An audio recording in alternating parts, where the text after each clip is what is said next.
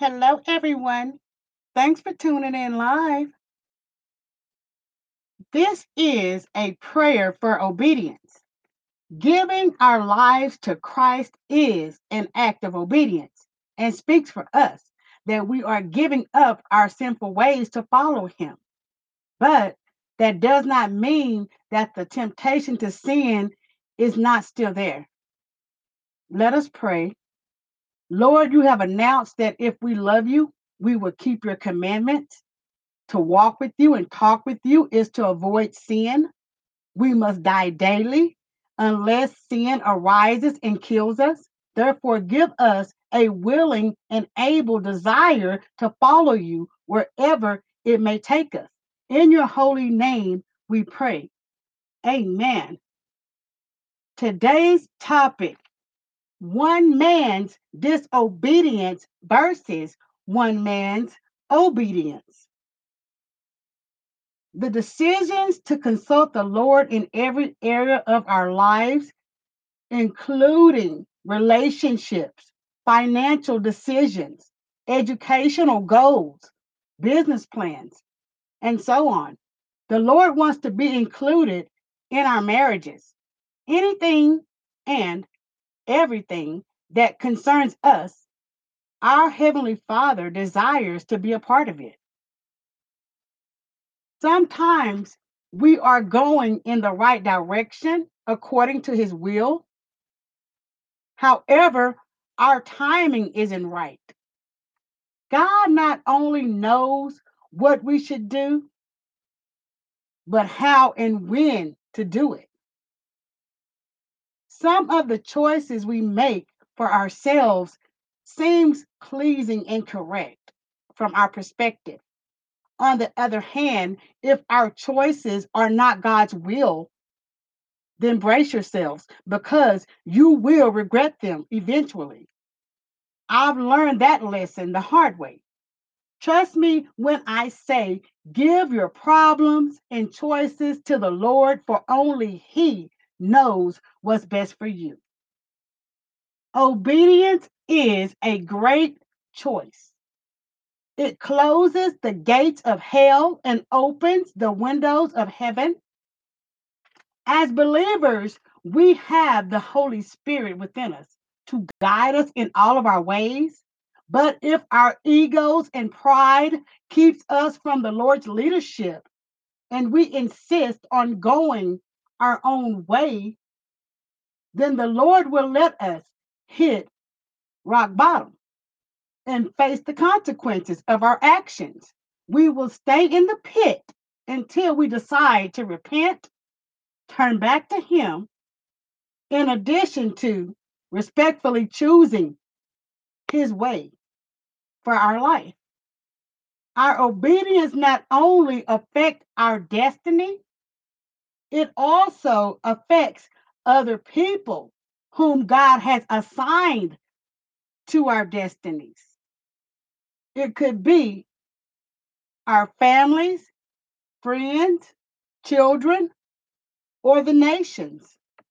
Romans chapter 5, verse 18 teaches us For just as by one man's trespass, one man's false step and falling away led to condemnation for all men, so one man's act of righteousness leads to acquittal and right standing with God and life for all men.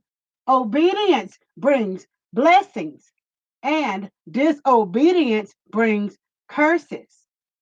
We need to reflect upon our faith as well as meditate on the words of our Heavenly Father and Mother over and over again so that we can achieve the everlasting kingdom of God.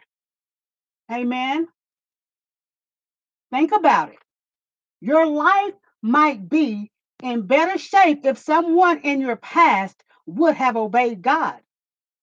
If there is a cycle of disobedience in our families, churches, or among associates that we are connected to, then we are in danger. This generation is spiritually blind and functions from people pleasing. They put more faith in family and friends than in Jesus. Let's argue. Your family and your friends have the potential to send you and them straight to hell. Instead of yelling FOE, family over everything, you should be screaming JOE, Jesus over everything. Now, moving on. Why not break the cycle of disobedience by refusing to be disobedient in your life? Repeat after me. I am a generational curse breaker, a person committed to building a legacy by breaking and destroying the cycle of emotional, mental, and financial poverty that currently plagues my family and my heritage. Ask God right now to help you change. Pray to surrender your own attempts to fix your life and allow God to guide you from this day forward. Adam's disobedience toward God brought about significant changes that affect not only each and every one of us, but also creation. The loss of right standing with our Creator, a separation from God. It caused us to live in a cursed environment. Genesis chapter 3, verse 19 reveals to us the curse of death. Remember the story about Cain killing his brother Abel, the first human death recorded in the book of Genesis. And there were several more violations against us, all because of one man's disobedience. Here comes our Redeemer. Some core things Jesus accomplished in his death, which he did not deserve but he did it anyway. Thank you, Lord. The guilt of our sin was taken away from us and placed on Jesus, who counseled it by death. By dying in our place for our sins, the Lord removed the wrath, anger of God that we rightly deserved. Note this God already loved us completely which is the reason he sent Jesus to die.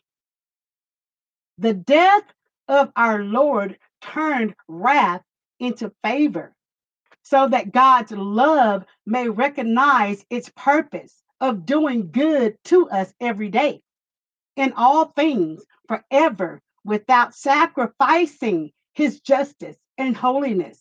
Because of our sins, we were orphans separated from God. Therefore, the Holy Lamb of God reconciled us to him.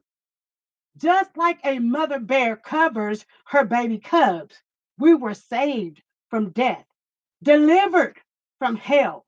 The Lord's death defeated the powers of darkness. Colossians chapter 3, verse 15 declares, he disarmed the rulers and authorities and put them to open shame by triumphing over them in him is the devil. Satan's only weapon that can harm us or hurt people is unforgiven sin. Jesus took this weapon away from him, but it only applies to those who believe and repent. Let's do a quick recap. One man's disobedience caused judgment, and we were made sinners.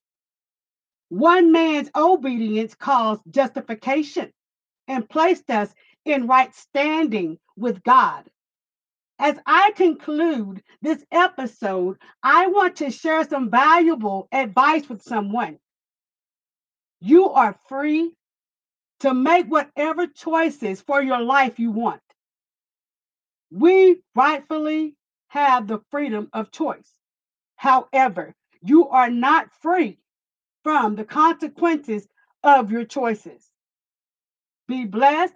Tune in live for Friday's episode and have a great day.